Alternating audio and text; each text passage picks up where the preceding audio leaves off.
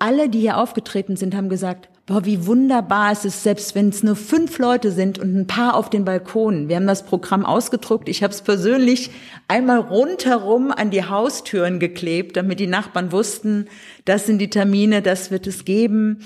Und es hat mir selbst auch gut getan. Es ist so ein tolles Gefühl, aktiv zu sein. Dann fühlt man sich eben nicht als Opfer.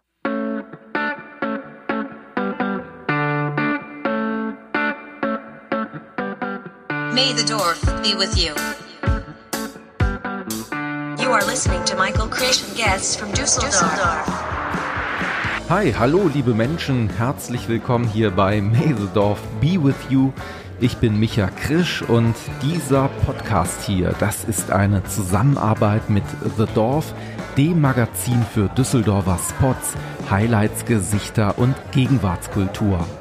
Ja, in dieser Folge spreche ich mit Petra Krohn vom Kaba Wiedel e.V. Der Verein, der wurde im Jahr 2003 gegründet und hat das Ziel, ja, Begegnungen mit Menschen zu schaffen und ihnen durch Kulturarbeit auch neue Perspektiven für ihr Leben aufzuzeigen. Das Ganze ist ein etwas längerer Talk geworden, aber ihr werdet merken, Petra hat eine ganze Menge spannender Dinge zu berichten. Und was mir besonders gut gefällt, ist, wie aktiv und wie kreativ sie eben auch mit dieser aktuellen Situation umgeht. So findet zum Beispiel auch in diesem Jahr wieder das Wawa Festival statt. Was sich dahinter verbirgt, das erfahrt ihr natürlich in dieser Episode. Und unter dem Jahresmotto Geschwindigkeit erwartet euch vom 26.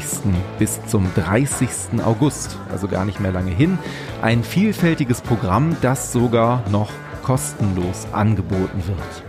Und es gibt noch einen Aufruf, denn ähm, aktuell sucht Kaba Wiel Verstärkung und zwar im Bereich der Buchhaltung.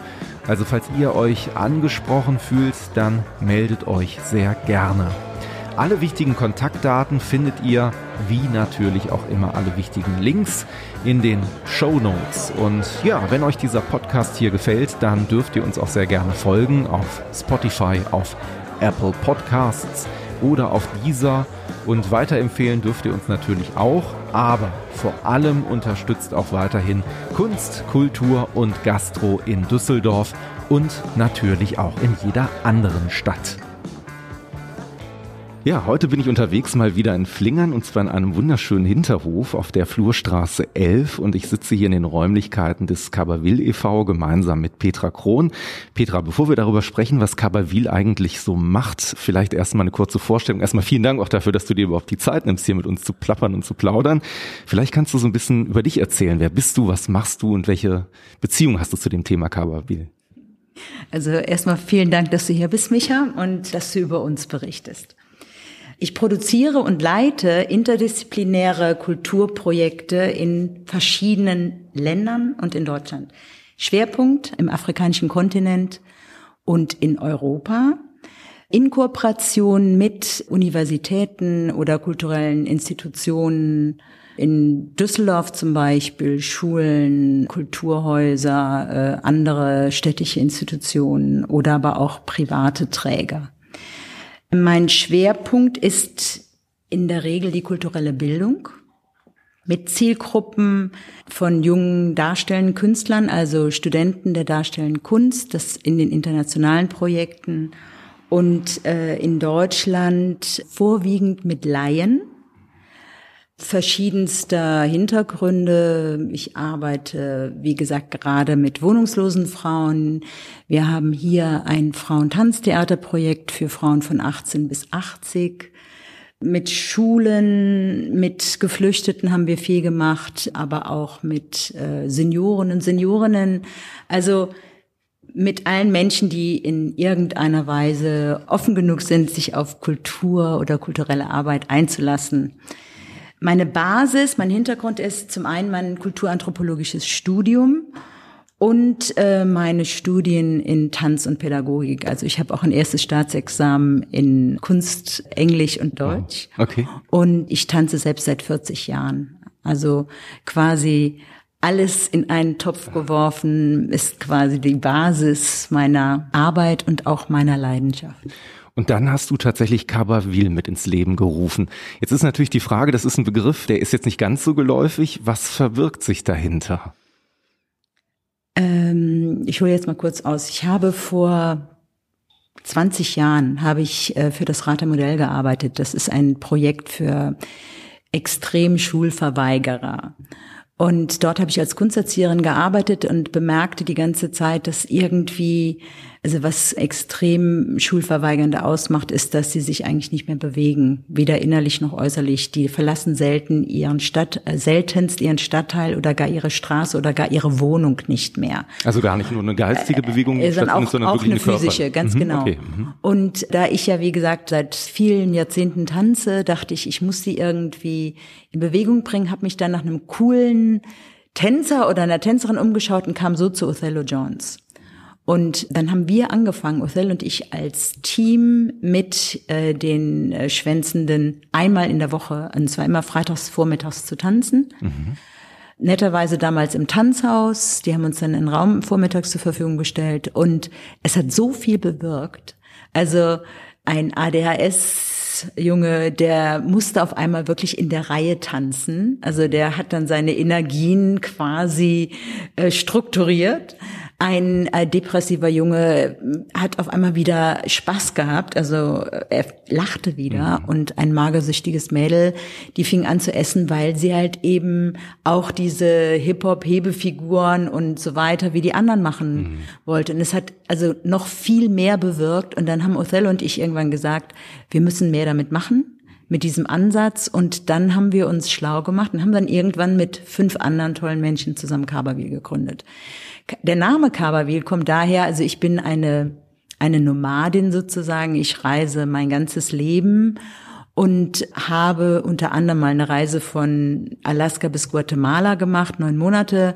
Und in Guatemala gibt es ja auch eine sehr starke Kultur und Tradition und sehr viel Symbolik und eins dieser Symbole ist der Kaberwil. Okay. Das ist ein Vogel mit zwei Köpfen. Das ist auch unser, unser Logo. Und er steht halt eben auch für Tag und Nacht, für Mann und Frau, für Mensch und Umwelt. Also er ist, äh, er hat die äh, eine ähnliche Dualität wie der Januskopf vom Theater. Ach so, Januskopf, okay. Ganz genau, mhm. ne? Und auch Yin und Yang, genau mhm. beides. Und da wir von Anfang an sehr divers aufgestellt sind, haben wir gesagt, da findet jeder so ein Stückchen von sich und das passt auch zu unserer Arbeit. Mhm. Du hast ja eben gesagt, es sind Kinder, die sich eigentlich nicht wirklich bewegen, die wirklich ähm, zu Hause vielleicht bleiben, die auch keine Lust haben, sich zu bewegen. Jetzt kommst du da am Anfang hin und sagst denen, wir tanzen.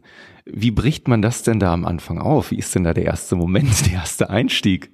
Also wir haben ja jetzt nicht am ersten Tag, also sondern die kamen ja erstmal schon mal zu uns in die Halle. Also das war auf der Ronsdorfer Straße, eine große alte Industriehalle, in der wir gearbeitet haben. Und da gab es schon eine Beziehung, also eine Ebene, die kannten mich und haben mir ein Stück weit vertraut. Und das führte allerdings auch dazu, dass sich das Konzept von Kabawil über diese Erfahrung entwickelt hat. Also wir arbeiten oder wie soll ich sagen, wir arbeiten nach dem Konzept von Art and Belonging, so nenne ich es heute, oder in Deutsch beziehungsorientierte Kulturarbeit. Das heißt, wir holen die Menschen dort ab, mhm. wo sie sind.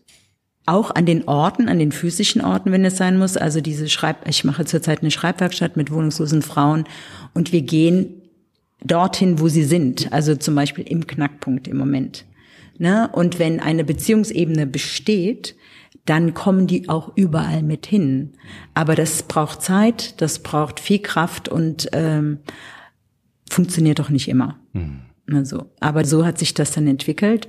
Zu Beziehungsorientierung oder zu Art and Belonging gehört auch, dass man sich, äh, und das ist die Basis von äh, der Arbeit von Kabawil, mhm. dass wir quasi uns auf das konzentrieren, was wir teilen, also den Common Ground, den wir als Menschen, als Personen, als Frauen in dieser Gesellschaft, in Düsseldorf, zu dieser Zeit an diesem Ort. Mhm. Ne? Also und und da, also meine Mutter war Köchin und die hat immer gesagt, es wird überall mit Wasser gekocht. Und das ist zum Beispiel ein, ein ganz starker Common Ground. Deshalb wird bei uns gekocht. Wir kochen in jedem Projekt. Und wir essen zusammen. Wir haben hier diesen riesen Tisch und wir sitzen um den Tisch herum und der informelle Austausch ist in der kulturellen Bildung und der Kulturarbeit genauso wichtig wie äh, das intensive Recherchieren, Kreieren und Arbeiten. Kochen ist ein gutes Stichwort. Du hast ja gerade gesagt, es gibt hier auch verschiedene Formate. Eins davon ist ja Kittchen Stories unter anderem. Mhm. Vielleicht kannst du etwas darüber erzählen, wie eure alltägliche Arbeit hier aussieht, welche Sachen ihr so macht, woran ihr arbeitet, was ihr plant.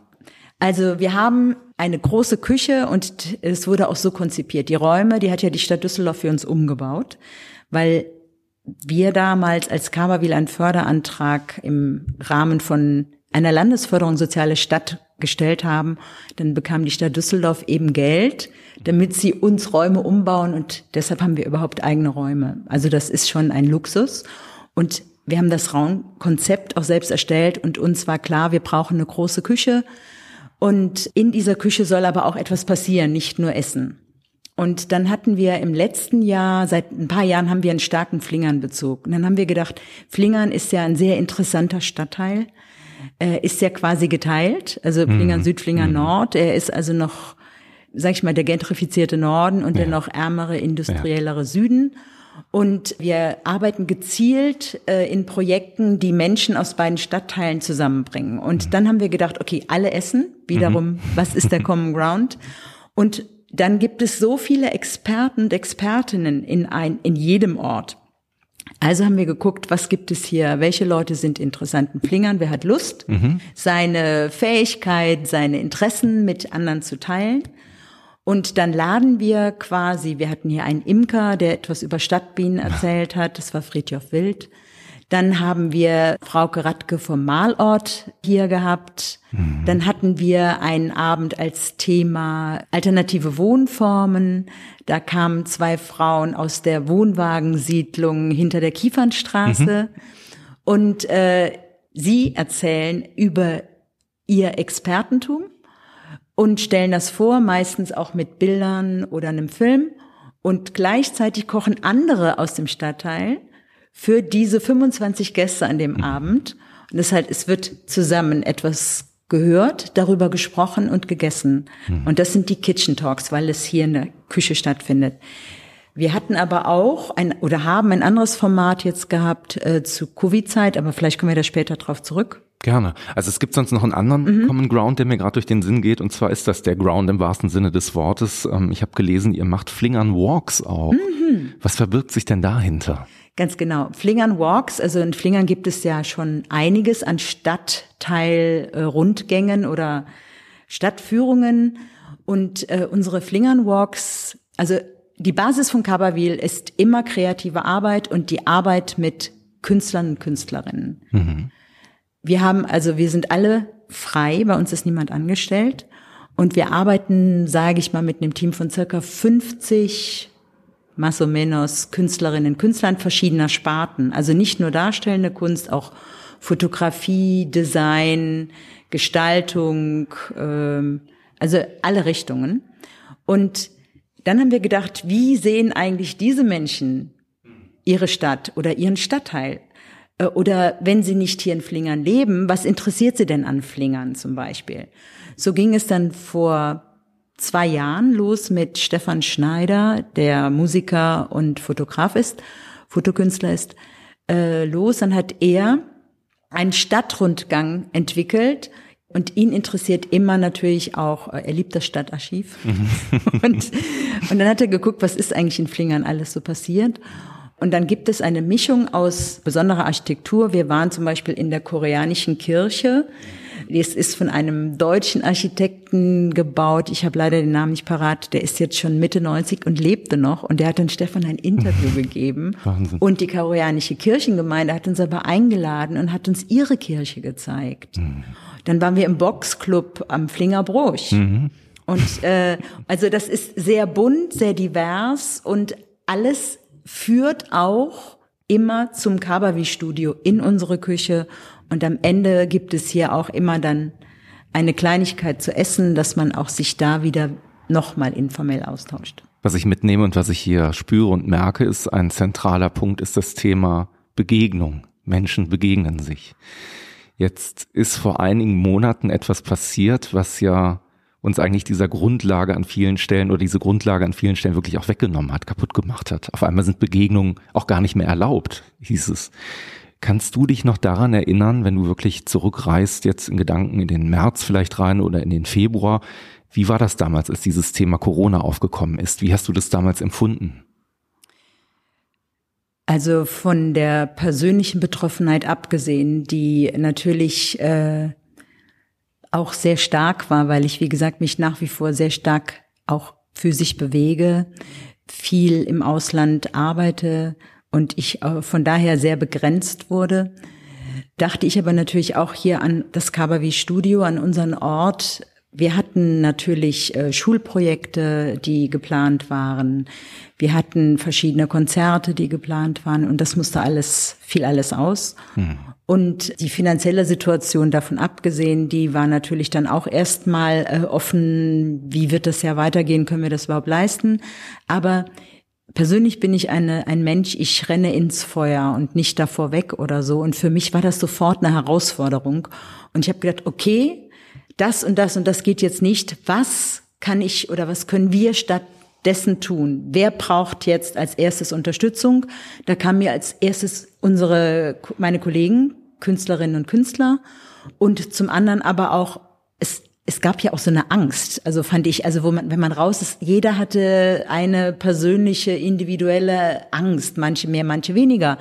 Äh, was kann ich tun, äh, um vielleicht das Leben dann doch noch, äh, gerade weil es ja auch diese Kontaktsperren gab, wie kann man Menschen zusammenbringen, wieder in Verbindung bringen?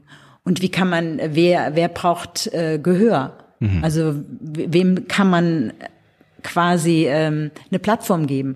Also habe ich dann innerhalb von kürzester Zeit Alternativformate entwickelt. Zum einen habe ich Kababi digital fähig gemacht. Wir haben hier ein Frauentanztheater von circa 25 Frauen, die einmal in der Woche und an den Wochenenden miteinander arbeiten. Es wird geleitet von einer 72-jährigen Choreografin Sonja Motta. Toll. Ja. Und dann habe ich mit unserem IT-Spezialisten, den wir Gott sei Dank hatten, ein ähm, Livestream-Programm erstmal äh, softwaremäßig mhm. und so weiter. Dann hat er in mühevoller Kleinarbeit die Basisarbeit mit Sonja gemacht, damit sie von Köln aus quasi den Livestream auch starten konnte und den unterrichten konnte für die Frauen. Und ich habe das dann quasi als On-Call-Person begleitet, obwohl ich normalerweise mittanze, aber ich saß dann halt mhm. auch am Rechner und habe sie noch äh, ne, dabei unterstützt. Und äh, wir hatten innerhalb von einer Woche einen Livestream für Tanz. Also das Toll. war sehr, sehr schnell. Dann hatten wir natürlich auch ähm, Konferenzen, Videokonferenzen und äh, wir haben sofort, weil wir äh, im letzten Jahr hatten wir in Bezug auf Frauen, haben wir sehr viel mit wohnungslosen Frauen gemacht. Dann dachte ich, oh Gott, was machen die jetzt? Mhm. Dann habe ich in der Stadt rumtelefoniert, dann haben wir mit der Frauentanzgruppe Hygiene Packs für wohnungslose Frauen zusammengestellt für Ariadne e.V. Und dann haben wir innerhalb von einer Woche 35 wirklich große Stofftüten mit allem, was man braucht. Es war auch in der Osterzeit, da gab es dann auch noch ein bisschen Schokolade.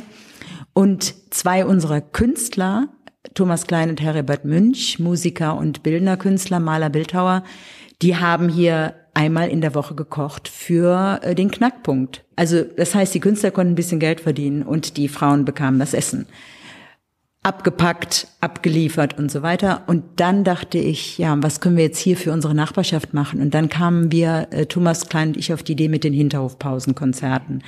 Und wir haben letztes Jahr eine kleine mobile Bühne gebaut. Die ist wirklich dafür gedacht im Stadtteil, also auf Rädern, dass man die schieben kann. Also mhm. die wurde letztes Jahr gebaut, konzipiert von Studentinnen der, aus der Bühnenbildklasse der Kunstakademie. Und dann haben wir gesagt, okay, Jetzt kommt die hier zum Einsatz. Dann haben wir die in den Hof geschoben, haben zweimal pro Woche ein 15-Minuten-Konzert kuratiert, also programmiert, haben Künstler, Musiker, Musikerinnen eingeladen, sehr abwechslungsreich von liturgischem Gesang über Deutsch-Hip-Hop, über Singer-Songwriter, über Fagott, über Tango mit ähm, Akkordeon mhm. und so weiter und haben das aufgezeichnet und dann auf unserem YouTube-Kanal auch wurde das gespielt und es war natürlich hier für die Nachbarn im Hof. Und das war wirklich zauberhaft. Also die Leute waren auf den Dächern, in den Balkonen, die haben Zugabe gerufen. Wir haben das Tor zugemacht, weil wir natürlich nicht wollten, dass hier jetzt Zuschauer reinkommen. Ne? Das haben wir immer 15 Minuten das Rolltor runtergemacht. Und wir waren hier wirklich in diesem großen Hof dann mit maximal, also der, der Künstler oder die Künstlerin, Thomas hat die Technik gemacht, Meli hat gefilmt und ich habe mich um das Drumherum gekümmert. Mhm. Und äh, ja, und unser Nachbar hat auch noch gefilmt mit der zweiten Standkamera. Und abends war es dann immer halt eben auf YouTube. Und so haben wir, ich glaube, 13 Konzerte gemacht. Wow. Und, und die Künstler haben wir bezahlt. Also, weil uns das wichtig war, das ist natürlich nicht viel Geld, aber ich finde es ganz, ganz wichtig. Äh, es gab natürlich sofort diese Corona- oder Covid-19-Soforthilfen, aber das hat sich ja bis jetzt noch nicht richtig geregelt. Man weiß ja gar nicht als Künstler, können wir es nutzen oder nicht und so weiter. Und es hat aber vor allem auch, also alle, die hier aufgetreten sind, haben gesagt, boah, wie wunderbar ist es, selbst wenn es nur fünf Leute sind und ein paar auf den Balkonen. Wir haben das Programm ausgedruckt. Ich habe es persönlich einmal rundherum an die Haustüren geklebt, damit die Nachbarn wussten, das sind die Termine, das wird es geben. Und es hat mir selbst auch gut getan. Es ist so ein tolles Gefühl, aktiv zu sein. Dann fühlt man sich eben nicht als Opfer. Ja. Ne? ja. Und und das war wirklich, es hat, deshalb hatte ich das, ich habe diese persönlich diese Covid-19-Zeit erstmal gar nicht so drastisch erlebt, weil ich unglaublich viel gearbeitet habe und äh, dadurch auch im Austausch mit vielen Menschen stand, auch wenn der meiste Austausch virtuell stattfand. Aber es gab viel zu tun und das hat ein gutes Gefühl bei mir hinterlassen und aber wie gesagt, es war auch eine wunderschöne Atmosphäre hier im Hof. Selbst die anderen Hofmieter, die hingen dann in ihren Büros und weil an den Fenstern, die haben sich schon drauf gefreut. Es war wirklich eine tolle Sache. Und was wir auch noch gemacht haben in der Zeit war dann irgendwann was ich auch, also das, äh, also Menschen Gehör zu verschaffen, sagte ich ja eben schon. Und dann haben wir angefangen mit unseren Küchentalks und zwar mit einem Videobruck, also äh, einem Kochvideo eigentlich, wo wir fünf verschiedene demokratische Zielgruppen äh, eingeladen haben, und zwar die Menschen, mit denen wir eigentlich arbeiten. Einmal Künstler und Künstlerinnen, Senioren, Seniorinnen, Schüler, Schülerinnen, also Mittel- und Oberstufe, Young Professionals, das sind unsere Junior-Trainer oder die Studenten, mit denen wir arbeiten, die gerade am Anfang ihrer Ausbildung stehen. Mhm. Und äh, das letzte waren Eltern mit Kindern, also Eltern im Homeoffice und Kinder in Homeschooling sozusagen. Und unser Superkoch und Künstler Heribert Münch, der hat vorher eine Fortbildung gemacht mit äh, Dorothea Gedecke. Es ging darum, äh, wie spreche ich vor der Kamera, wie bewege ich mich vor der Kamera und so weiter, wie leite ich Gespräche. Der hat dann, er war der Moderator, der Gastgeber und die Gäste haben das Rezept mitgebracht, haben das mit Heribert gekocht und haben aus dieser Zielgruppe, das war dann schon im Juni, da war es ein bisschen lockerer, äh, haben wir immer fünf Leute eingeladen noch, die ein abgepacktes Mittagessen abholten und dann ein Statement dazu abgegeben haben. Und zwar ging es wirklich darum, was macht diese Zeit mit dir? Mhm. Die Großeltern, die ihre Enkel nicht mehr sehen konnten. Die, äh, sie ist abends mit ihrem Mann, weil der Hochrisikogruppe war, nur im Dunkeln eine halbe Stunde rausgegangen. Die Schüler, die auf einmal die ganze Zeit zu Hause waren. Die Young Professionals, wo die ganzen Nebenjobs weggefallen sind. Äh, die, die Künstler, die über, wo, wo fast alle Einnahmen wegfallen. Mhm. Also, und aber auch die, die Eltern im Homeoffice, Homeoffice und gleichzeitig die Kinder beschulen müssen. Also es war wirklich total interessant. Und die letzte große Zielgruppe, mit der wir arbeiten, sind ja kleine Kinder. Mhm. Und dann haben wir ein, ein Livestream äh, Panel-Diskussion mit vier Kindern im Alter von acht bis, bis, wie alt ist er? 13 Jahren Cool. Und äh, Eileen Celik als Moderatorin. Und da konnten die zuhörenden Zuschauer konnten dann per Chat Fragen an die Kinder stellen. Ja. Also das waren unsere, das waren alles Aktionen, die wirklich während der, sag ich mal, des, des ich nenne das jetzt mal Lockdowns äh, oder der wirklich Bewegungseinschränkung äh, durch Covid-19 entstanden sind bei uns. Falls ihr jetzt gerade neugierig seid und sagt, das würden wir uns gerne mal anschauen, das hast du so lebendig gerade erzählt, Petra. Natürlich verlinke ich auch die ganzen Kanäle von YouTube bis zur Webseite wie immer in den Show Notes. Und es gibt noch eine andere Sache, die ihr nicht eingestellt habt in der Zeit. Das finde ich auch sehr schön. 2017 habt ihr damit angefangen und auch in diesem Jahr wird es stattfinden. Du wirst gleich ein bisschen darüber erzählen, in welcher Form, nämlich euer Festival. Mhm. Vielleicht kannst du den, den Ursprungsgedanken des Festivals einfach nochmal kurz mhm. zusammenfassen. Dann mhm. reden wir so ein bisschen darüber, was jetzt in diesen Jahren, in diesem Jahr passiert. Also, das ist das Wawa Festival. Wawa phonetisch ausgesprochen, äh, wird auch phonetisch geschrieben. Das entstand vor, also Kabawil hat seit 2003 äh, jedes Jahr eine große Tanztheaterproduktion gemacht, die dann erst im Jungen Schauspielhaus, später im Utah im Dezember immer bis zu zehnmal gespielt wurde. Wir arbeiteten daran mit einer Gruppe von bis zu 30 jungen Menschen über sieben, acht Monate. Und wir stellten fest, das war irgendwann nicht mehr zeitgemäß. Also wir verbrachten immer mehr Zeit damit, die jungen Leute bei der Stange zu halten, dass sie überhaupt zu den Proben kamen und so weiter.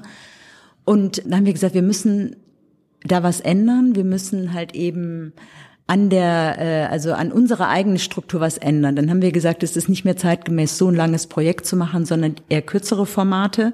Ist schade, ist natürlich, sage ich mal, von der künstlerischen, ähm, äh, wie soll ich sagen, also wenn man ein Jahr tanzt, lernt man mehr mhm. Ne, und kann auch ganz anders tanzen, als wenn ich das in zwei Monaten mache. Mhm.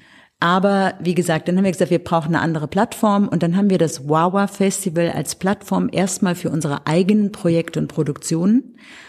Aber auch, wir sind ja jetzt erst seit knapp zehn Jahren hier in Flingern. Der Flingern-Bezug wurde auch immer größer und äh, für unsere Nachbarschaft, ne, weil wir diesen wunderschönen Hof halt eben in diesem wunderschönen Hof sind. Und dann, wie nennen wir das Kind? Und dann weiß ich noch, dass wir hin und her überlegt haben und Wawa ist ein Begriff, das ist ein Baum, der in Ghana, in Westafrika wächst. Ich sage immer so ein bisschen lapidar, dass die Kiefer Westafrikas, was natürlich nicht stimmt, das ist kein Nadelbaum, mhm. aber er wächst halt sehr schnell und wird dafür okay. halt auch mhm. ganz häufig angepflanzt und wird auch als Bauholz benutzt. Mhm. Also so ein bisschen, deshalb sage ich das. Wird sehr hoch. Und Wawa ist aber auch ein Tribe, es ist eine Sprache. Es gibt ja Wawa, den Waran aus Urmel auf dem mhm. Eis. Es gibt das Wawa Pedal für Gitarrenspieler. Mhm, stimmt, also ja. auch wieder so, so eine, so ein Wolperdinger oder mhm. so eine Wollmilchsau. Und ich sehe auch Kaberweh so. Wir sind so vielfältig, so divers und so, so, ich sag immer, hier trifft sich die ganze Welt. Mhm. Und äh, das passte von daher sehr gut. Dann haben wir halt angefangen mit dem Festival über zehn Tage. Es wird immer, geht es los mit unseren, äh, in, einem internationalen Partner. Wir haben ja äh, einen internationalen Kulturaustausch seit elf Jahren, äh, vorwiegend mit afrikanischen Ländern, regelmäßig mit Ghana. Und äh, in einem Jahr fahren wir mit einer Gruppe in das jeweilige Land und im darauffolgenden Jahr kommen die äh, zurück. Das ist ein echter Austausch. Also es ist ganz wichtig, dass sich die Menschen in ihren äh, Lebensrealitäten treffen, begegnen und die auch kennenlernen von den anderen. Und äh, dieses Jahr zum Beispiel sollten die Ghana kommen, weil wir im letzten Jahr dort waren. Das wird jetzt leider nicht möglich sein, weil die Grenzen dort noch geschlossen sind, weil sie kein Visum bekommen werden und so weiter. Das wird übrigens finanziert über das Land. Mhm. Das ist auch noch ganz wichtig. Vielleicht Kaberwil äh, arbeitet ausschließlich mit Fördermitteln. Mhm. Wir haben nur eine minimale Festfinanzierung und im Rahmen dessen äh, ist alles, was wir machen, halt eben muss beantragt werden und äh, dieses Wawa Festival ist wie gesagt die Plattform für all diese wunderbaren Aktivitäten. Wir machen aber auch einen Nachbarschaftstag, wir machen einen Familientag, wir haben die Tage auch thematisch äh, mit Schwerpunkten versehen. In diesem Jahr haben wir es von zehn auf fünf Tage reduziert. Mhm. Es beginnt mit äh, einer Schreibwerkstatt, einem Poetry-Abend. Also es gibt eine Schreibwerkstatt im Vorfeld mit einem ghanaischen Künstler, eine Zoom Creative mhm. Writing Workshop, weil er leider nicht herkommen kann. Dann gibt also ihr schafft die Nähe dann über wir die Digitalität. Wir schaffen die Nähe über die Digitalität ja. Mhm. wieder, ganz genau. Er wird auch äh, an dem Abend des Poetry-Tages auftreten, also per, per Videostream. Das ist Yebor Kojo Yebor oder Mr. Black, wie er den meisten hier bekannt ist. Äh, dann haben wir, also an diesem Abend wird es auch, also es sind die Texte der Frauenschreibwerkstatt werden zum Beispiel gelesen. Mhm. Es gibt Live-Auftritte von jungen Autoren, Autorinnen und es gibt aber zwischendurch auch ähm, Singer-Songwriter. Es wird an diesem Abend Busy Beast wird hier mhm. auftreten und singen.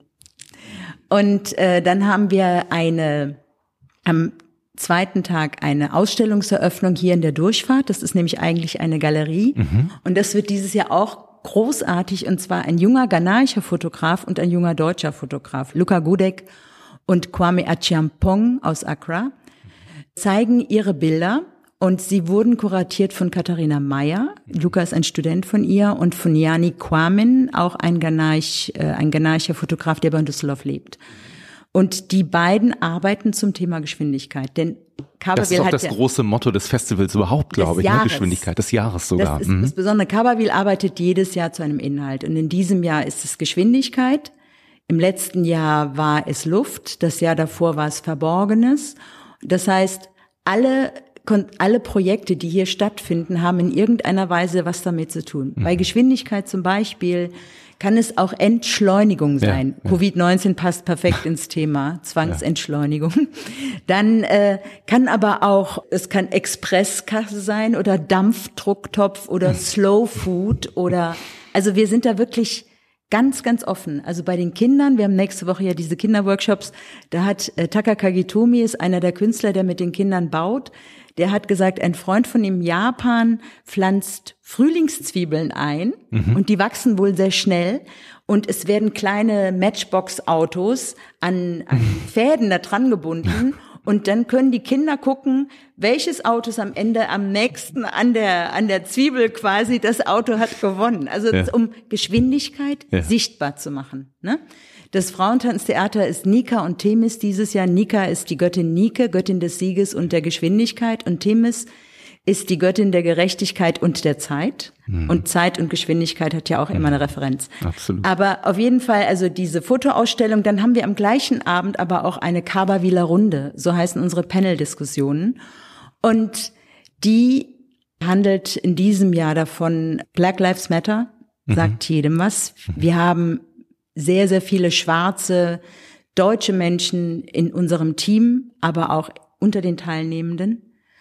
Und Angela Kamara ist selbst auch äh, schwarze deutsche Autorin, mit der wir seit vielen Jahren arbeiten. Sie wird die Panelrunde, äh, sie wird sie moderieren. Sie ist also die Moderatorin der, des Panels und eingeladen werden schwarze Deutsche, die aus der Kabawil, sage ich mal, Family, Menschen, mit denen wir schon gearbeitet haben, konkrete Menschen, bekannte Menschen. Und wir wollen jetzt nicht die zehnte Diskussion über Rassismus führen, sondern wir haben uns gefragt, wie soll das, wie soll die Stadt oder wie soll konkret Düsseldorf aussehen? Wie wollt ihr in Düsseldorf leben? Was wünscht ihr euch für die Zukunft, für euer Leben in dieser Stadt? Und deshalb heißt es, wie wollen wir in Düsseldorf leben? Schwarz und Deutsch. Das ist der Titel des Panels. Das wird an diesem Abend stattfinden. Und, und der ist natürlich öffentlich, also herzlich alle eingeladen, die sich dafür interessieren. Und danach gibt es noch einen tollen Punkt, auch, und zwar mit der Medien, äh, des Medienstudiengangs der Hochschule Düsseldorf wird es studentische Kurzfilme geben, mhm. die sich auch mit dem Thema Covid-19 und Entschleunigung beschäftigt haben. Und die werden dann in einem Ü-Wagen im Hof noch gezeigt mhm. werden. Cool. Ne? Das ist äh, der zweite Programmtag. Der dritte ist Apart Rooms. Das äh, Apart Rooms bedeutet, in verschiedenen Orten im Hof finden kulturelle Aktivitäten statt. Mhm. Alles zum Thema Geschwindigkeit, sehr viel Musik dabei, aber auch äh, Gesang und Tanz und Licht, also es wird mit Licht gearbeitet werden bei den Apart-Rooms. Dann haben wir samstags den Nachbarschaftstag, wo wir traditionell eigentlich immer mit alle einladen zum Frühstücken. Dieses Jahr wissen wir noch nicht, wie das gehen wird. Hm. Wir haben einen Tanzworkshop mit Othello Jones, der hat sich überlegt, dass er mit Bändern, dass die Menschen also Abstand halten, ne, dass okay. man trotzdem miteinander tanzen kann. Ja Ähm, es gibt die Family Band, unsere Band. Wir haben ja seit vier Jahren eine eigene Band, die aus einem Projekt mit Geflüchteten entstand und sich jetzt als Open Source Projekt unter der Leitung von Thomas Klein etabliert hat. Und wir haben mittlerweile ein Repertoire von 80, 90 Minuten mit eigenen Songs. Nichts gecovert, alles selbst geschrieben. Weltmusik, Hip-Hop, Singer-Songwriter, Rock, alles dabei. Mhm. Das ist äh, Steve Savage wird äh, die als Vorband quasi agieren. Und der Sonntag, der letzte Tag, ist der Familientag. Und äh, da laden wir, da gibt's gezielt Aktivitäten für Kinder. Es gibt aber auch eine Fotoausstellung mit Arbeiten von Kindern aus Ghana okay. Mhm. und aus Düsseldorf, aus Accra und aus Düsseldorf. Und zwar habe ich es geschafft, trotz Covid per Schiff ein Päckchen nach Ghana zu schicken und es kam an. Das war nämlich die große Frage. Und da sind auch diese Einwegkameras drin, analoge Kameras. Da ist dieses Neon-Tape drin zur mhm. Gestaltung. Mhm. Der, der Sucher aus Karton und äh, Mr. Black und ein ghanaischer junger Fotograf äh, werden jetzt in den nächsten zwei Wochen mit Kindern dort arbeiten. Und dann hoffen wir, dass sie, äh, also es wird die, die analogen, also die Filme werden dann dort entwickelt und digitalisiert und wir bekommen die Bilder und können sie hier halt eben ausdrucken. Und dann die deutschen Kinder hier jetzt in den nächsten zwei Wochen machen inhaltlich den gleichen Workshop, nur mit deutschen, mit einer deutschen Fotografin und einem jungen Fotografen. Und dann werden diese Arbeiten der Kinder, in dem Fall aus Ghana und Deutschland, hier während des Familientages gezeigt. Und es gibt an beiden Tagen auch einen Hofflohmarkt und es gibt Essen. Wir laden äh, Leute ein, ihr Essen hier zu verkaufen, aber die Besucher müssen alle ihr Geschirr und ihr Besteck mhm. selbst mitbringen.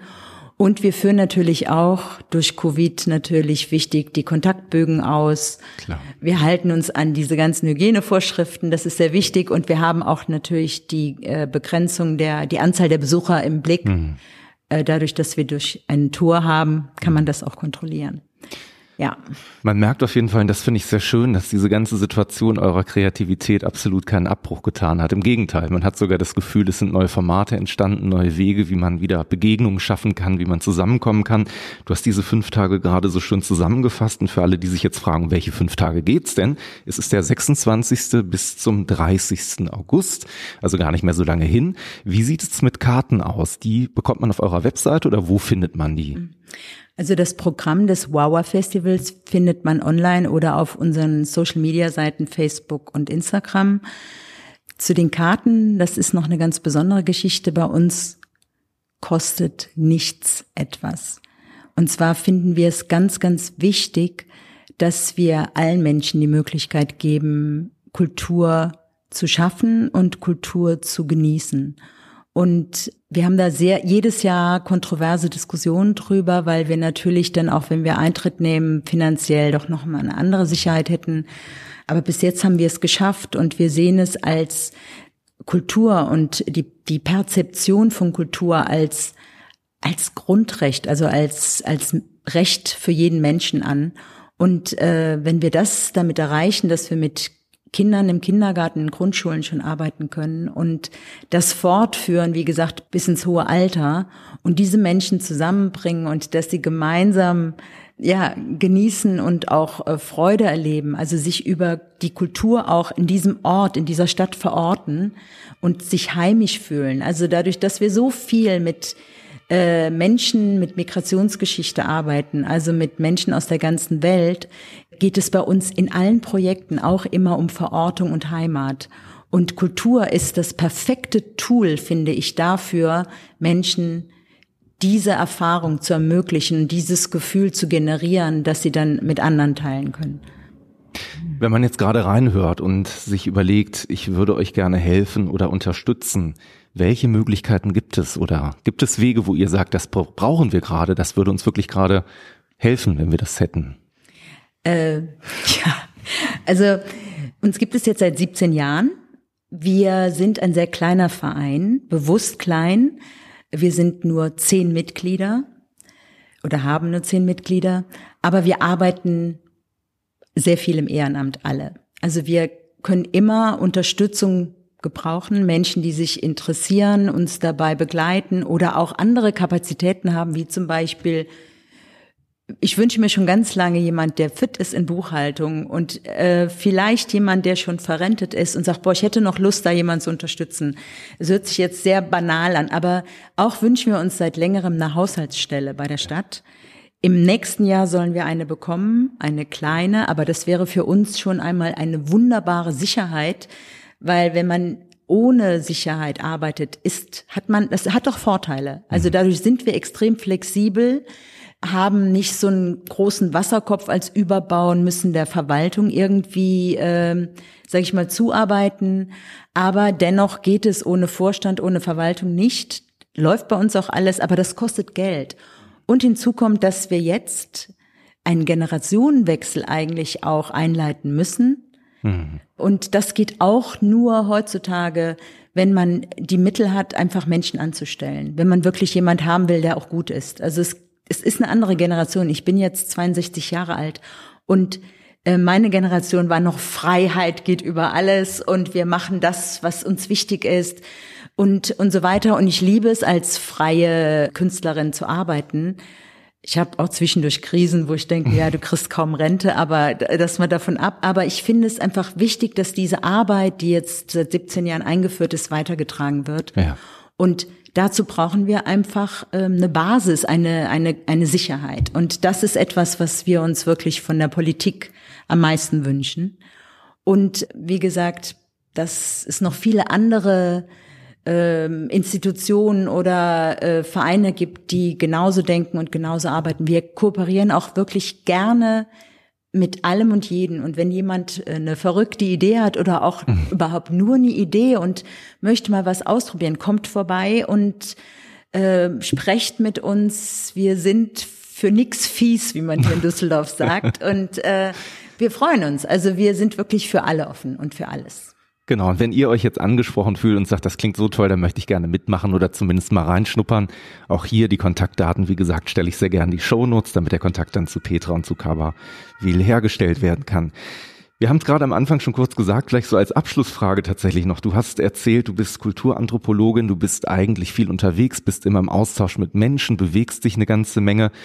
Gibt es etwas in dieser ganzen Corona-Situation, wo du für dich persönlich sagst, das war eine besonders wertvolle oder wichtige Erfahrung, die ich wahrgenommen habe, entweder auf persönlicher Ebene oder vielleicht auch sogar eine Spur drüber, dass du sagst, das hat unsere Gesellschaft an den und den Stellen vielleicht verändert oder in eine bestimmte andere Richtung gebracht?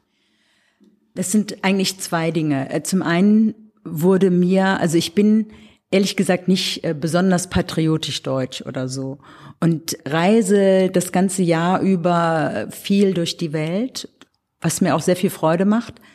Aber ich war unglaublich froh, in diese, in dieser Situation Deutsche zu sein. Und mir wurde unser, also das, dieses Privileg, zu dieser Zeit hier in diesem Land sein zu können, zu leben, mit doch dieser Sicherheit, mit, mit äh, den relativ ja, also nicht nur Sicherheit gesundheitlich, also Krankenhaus und äh, Krankenversicherung und so weiter, sondern es ist etwas, wo ich auf einmal gemerkt habe, dass ich, ich fühlte mich nie unsicher. Und das mhm. war wirklich großartig. Und ich bin in regem Austausch mit meinen Künstlerkollegen, Kolleginnen in den verschiedensten Ländern.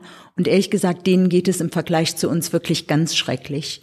Äh, wir haben auch schon wirklich Geld gesammelt für einige unserer Kollegen, dass wir ihnen dort helfen konnten. Wir können jetzt wieder, wir leben fast wieder normal. Das finde ich ist also auch ein, ein, also dieses ganze Privileg, was, also ich weiß, dass ich weiß und privilegiert bin, aber das habe ich jetzt noch mal doppelt und dreifach gemerkt und das ist schon, also ich wurde sehr, äh, wie soll man, ich schon fast dankbar war ich. Also, dass das so ist natürlich. Und ich weiß, es nicht selbstverständlich ist. Und was mir auch in dieser Zeit aufgefallen ist, also ich lebe in einer Zweier-WG, aber meine Mitbewohnerin ist Japanerin und die ist auch zur Hälfte in Japan und war gerade in Japan. Ich habe auch einen erwachsenen Sohn, der zurzeit sogar in Düsseldorf lebt, aber wir haben uns auch nur einmal in der Woche getroffen und ich merkte irgendwann, dass der physische menschliche Kontakt, und ich rede jetzt nicht von Erotik, sondern ich rede wirklich von äh, jemanden mal anzufassen, mhm. jemanden die Hand, die Hand zu geben, oder Umarm. mal umarmt ja. zu werden. Und ich gehöre nicht zu den Menschen, die das sogar äh, in äh, im Normalfall also extrem suchen. Also mir ist das oft sogar zu viel. Aber selbst bei mir kam auf einmal der Moment, wo ich dann wirklich nach sechs Wochen zu meinem Sohn mal sagte, kannst du mich bitte mal einen Arm nehmen? Und dann habe ich gedacht, dieses menschliche Grundbedürfnis, also das ist so etwas Wertvolles und das wurde uns jetzt nochmal gezeigt, also wie wichtig das ist. Also dass wir andere Menschen sehen, wahrnehmen, genauso wie wir auch gesehen und wahrgenommen werden wollen, auch wertgeschätzt werden wollen. Das muss ja nicht nur, es ist nicht nur die körperliche Berührung, es ist auch gesehen zu werden, grundsätzlich. Und das wiederum führt uns auch zur Basis unserer Arbeit. Also die Beziehung ist einfach das Beziehung zu anderen Menschen und auch zur Umwelt. Also wir konnten rausgehen, wir konnten in den Wald gehen. Ich dachte, die Spanier, die Italiener, die wirklich in ja. Häusern bleiben mussten.